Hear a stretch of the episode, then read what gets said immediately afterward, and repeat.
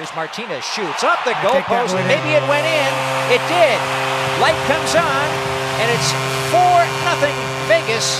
That's going to be Alec Martinez's second goal of the game, and it beats Kaapo Kähkönen high to the stick side.